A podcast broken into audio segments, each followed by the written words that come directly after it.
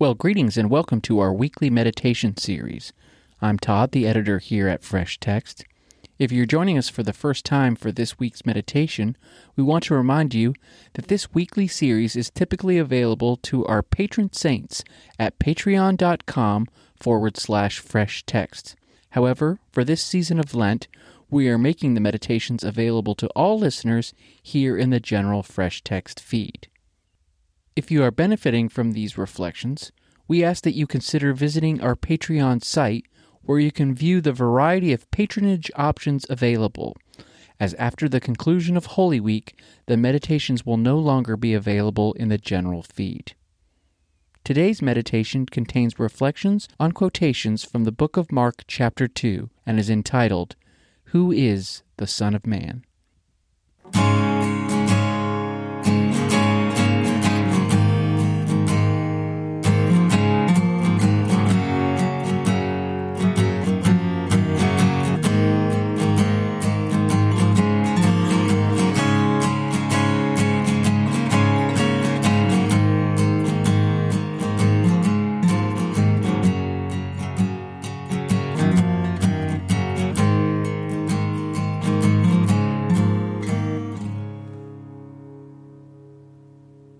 Welcome to Fresh Text Weekly Special.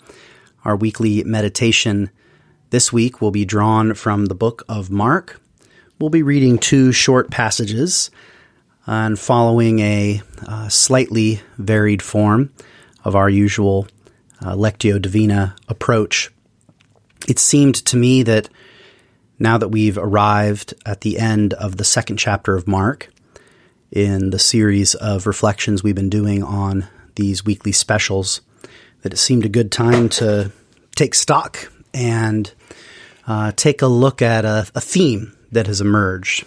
And that theme is this reference to the Son of Man or the Son of Adam. The Son of Man is one of these strange titles that Jesus uh, uses to speak perhaps about himself, but always in a vague way that invites us to see different layers and different aspects. And so uh, this week, I'm going to lead us through, according to the Spirit but not the letter, of Lectio Divina by reading two short quotes from Christ's mouth with a brief moment of silence, and then offering a comment to invite you to reflect. And then I'll uh, have another pause, and then I'll read the text again and offer a second comment, and then again, same form, a third time. So we'll kind of spread out the meditations and times of reflection in a slightly different way. So let's begin with our first silence now by simply entering in with our breath and with our body. Even if you're taking a drive or taking a walk, you can still notice unnecessary tension.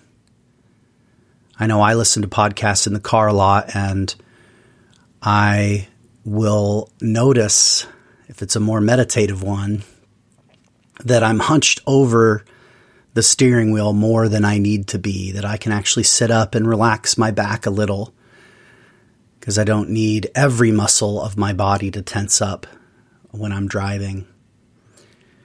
So, of course, be safe, but uh, nevertheless, release any unnecessary tension. And if you're in a place where you want to pause it and just have the silence take a little longer to center yourself, that would be just fine too. So let's take a moment in silence to prepare our bodies and souls to receive the Word of God.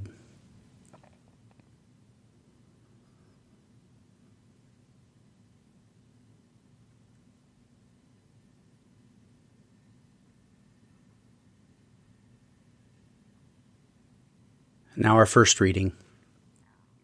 Jesus, having forgiven the sins of the paralytic, perceived in his spirit that the scribes were questioning within themselves. And he said, Why do you question these things in your hearts? Which is easier, to say to the paralytic, Your sins are forgiven? Or to say, Rise, take up your bed and walk? But so that you may know that the Son of Man has authority on earth to forgive sins, he turned to the paralytic and said, I say to you, rise, pick up your bed, and go home. And he arose and immediately picked up his bed and went out before them all, so that they were all amazed and glorified God. And then a little later, when the Pharisees challenge Jesus' disciples for plucking grain on the Sabbath, he concludes his response with this The Sabbath was made for man, not man for the Sabbath. So the Son of Man is Lord, even of the Sabbath. So here's the two quotes we're going to reflect on today as we explore who is the Son of Man. So that you may know that the Son of Man has authority on earth to forgive sins. And the Son of Man is Lord, even of the Sabbath. Take a silent moment just to let those words begin to be internalized within you.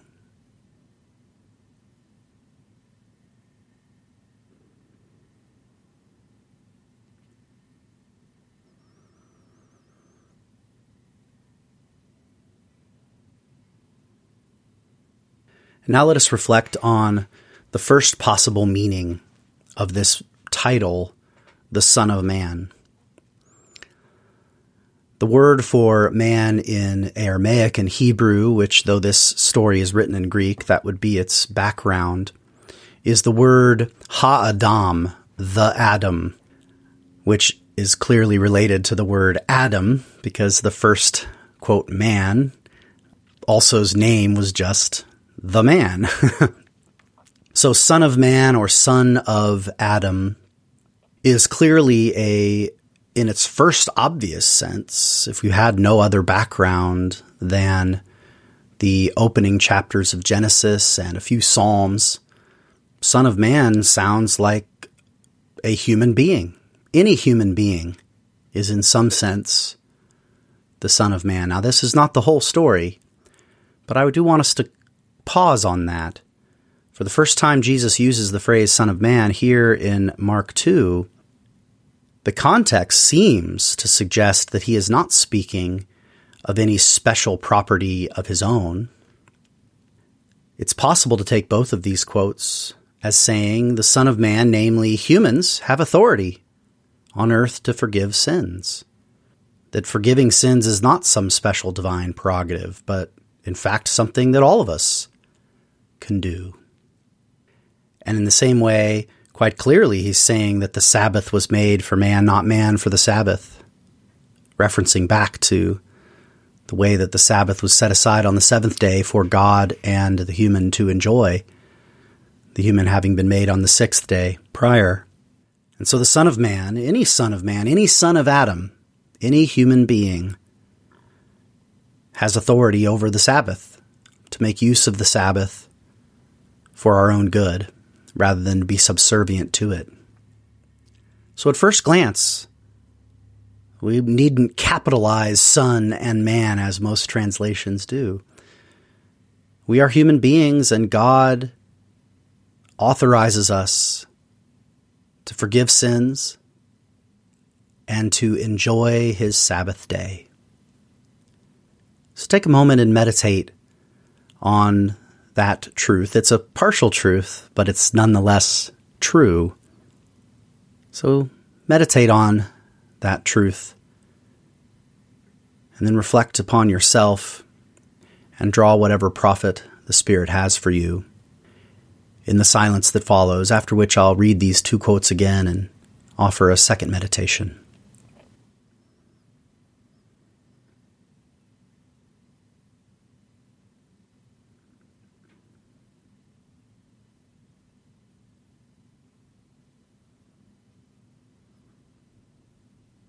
Now let's hear these words of Christ a second time. The Son of Man has authority on earth to forgive sins. The Son of Man is Lord, even of the Sabbath. Now, the second and apparently contradictory sense that we can take from these statements is that these are mysterious and oblique references to himself. As the rest of the book of Mark will attest, Jesus quite clearly uses the name Son of Man to refer to himself, to his own vocation as the Messiah. In fact, it seems to be his preferred term for himself. The, the demons will call him Son of God, and will encounter many calling him Son of David. But when he speaks of himself, he speaks often in the third person as the Son of Man. And knowing that and being aware of that development in the course of the book, we can see that that apparently contradictory sense is at play here as well. For Jesus says that the Son of Man, namely himself, has authority on earth to forgive sins. Who can forgive sins but God alone, the scribes wonder. And in this second sense, Jesus is agreeing, but recognizing that God has granted that authority to one single person, the Son of Man. And this forgiveness that he grants is then confirmed. His authority to do so is confirmed by his act of healing the paralyzed man. And in the same way, the Sabbath being made for man, not man for the Sabbath, but of course, we humans have fallen, and the Sabbath had to be instituted as law and not merely as a feature of the rhythm of creation.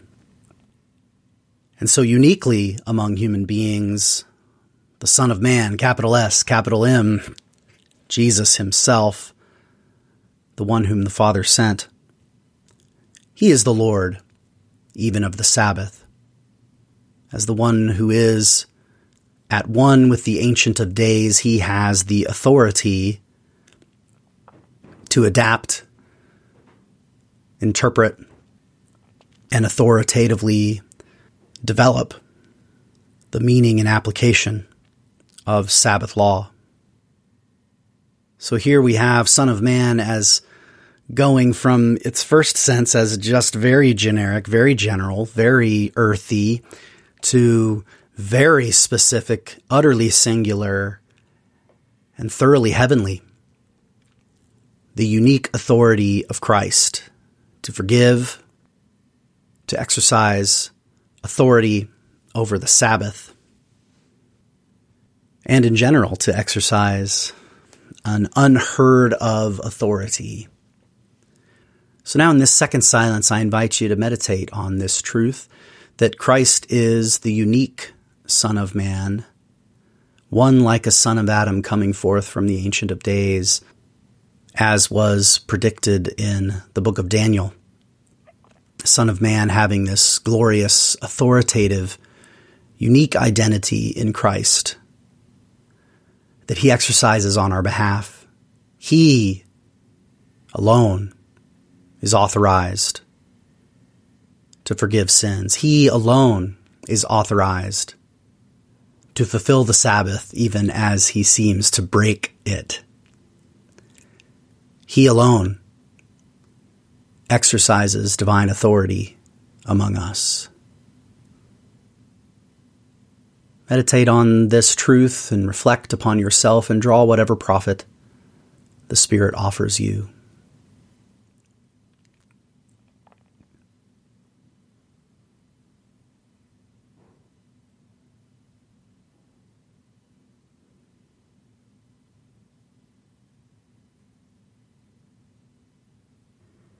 And now let's hear these two quotes a third and final time. The Son of Man has authority on earth to forgive sins. And the Son of Man is Lord, even of the Sabbath. So, how can these two truths become one? We've seen the general sense. The Son of Man simply refers to human beings and we've seen the, the singular sense in which the Son of Man applies to Christ alone. And I've learned that one of the principles of interpreting Scripture is when I find that a concept or phrase is suspended between a very generic and a highly singular sense. To learn that these are somehow mysteriously one. That somehow by the Spirit, and it is the Holy Spirit that makes the singular universal and makes the universal singular. universal truths are made personal, particular, and singular for each of us by the Spirit. And by that same Spirit, singular, utterly unique truths about Christ alone and God alone, through Christ and by His Spirit, are somehow made common, universal, general, something that we share in. So the Spirit is the mystery of the movement between the universal and the singular, between the wide generic sense and the utterly specific sense. I believe that applies in this case too. For it may in fact be true that God, from time immemorial or by way of a specific revelation, has in fact granted the authority on earth to forgive sins to all of us. That the power to forgive is not the unique property of God, or it is, and yet he shares it and does not cling to it, but grants it to us. But insofar as that is true as a general truth, it is hidden from us, unavailable to us. For how can a sinner forgive another sinner? how can I claim to have the holiness to grant another forgiven? How often, when we apologize, are we waiting for another to apologize in return? And in that way, undermining our own act of forgiveness and our own apology in the process. So it is through the one Son of Man, Jesus Christ, who has the authority to forgive, that we, as he hands the power of the keys to the kingdom to his disciples, and they also to us, that we learn that in the name of Jesus, we can declare the good news of forgiveness. As he says in other gospels, not Mark, but in Matthew and in, and in John in different ways. Whatever you bind on earth will be bound in heaven. Whatever you loose on earth will be loosed in heaven. Whatever sins you forgive on earth will be forgiven in heaven. In this word, we see the union of the Son of Man's singular authority to forgive and the general authority of humans to forgive one another. A general authority that is so quickly lost in our own confusion and doubt. And so it's one thing for me to say, I forgive you when someone has done me wrong. But when a friend or a neighbor or uh, one of my children or, or anyone just confesses their struggles, their sins, their burdens, that were not committed against me, I in fact can, when the time is discerned to be right, I can declare the good news that in the name of Jesus Christ, your sins are forgiven. I only have that authority by way of the Son of Man, Jesus. And yet, as myself also a son of Adam, a human being, it is fitting for that authority to be restored to me by him. And the same goes for the Sabbath and all the laws of God. I have no authority to just interpret them and apply them in bizarre, unexpected ways. And yet, our Lord Jesus Christ, the Son of Man, He does. He is Lord of the Sabbath. He is the authoritative interpreter of the law of God. And it's through Him that I and you and we all, by faith in Him, that we learn to apply not the letter but the spirit of the law. According to the case before us, according to God's original creative intention. Audacious claims to be able to interpret God's word this way. But we may and must, for the Son of Man has established that authority in himself, but also in us. So, my prayer is that the Spirit would unite the universal and the singular truth of the Son of Man, the Son of Adam, in your life this day. So I invite you to take one more silent moment to meditate on this third truth, which is itself just the first two stated as one. To meditate upon it and to reflect upon yourself and draw whatever profit the Spirit has for you. And after this brief mode of silence, I'll then close with the Lord's Prayer, and you may join with me if you wish.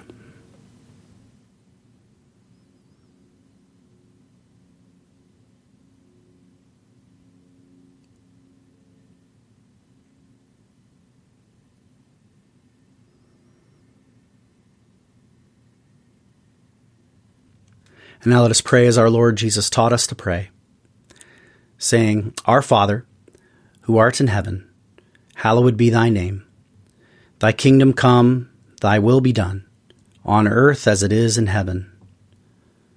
O give us this day our daily bread, and forgive us our debts, as we forgive our debtors. Lead us not into temptation, but deliver us from evil.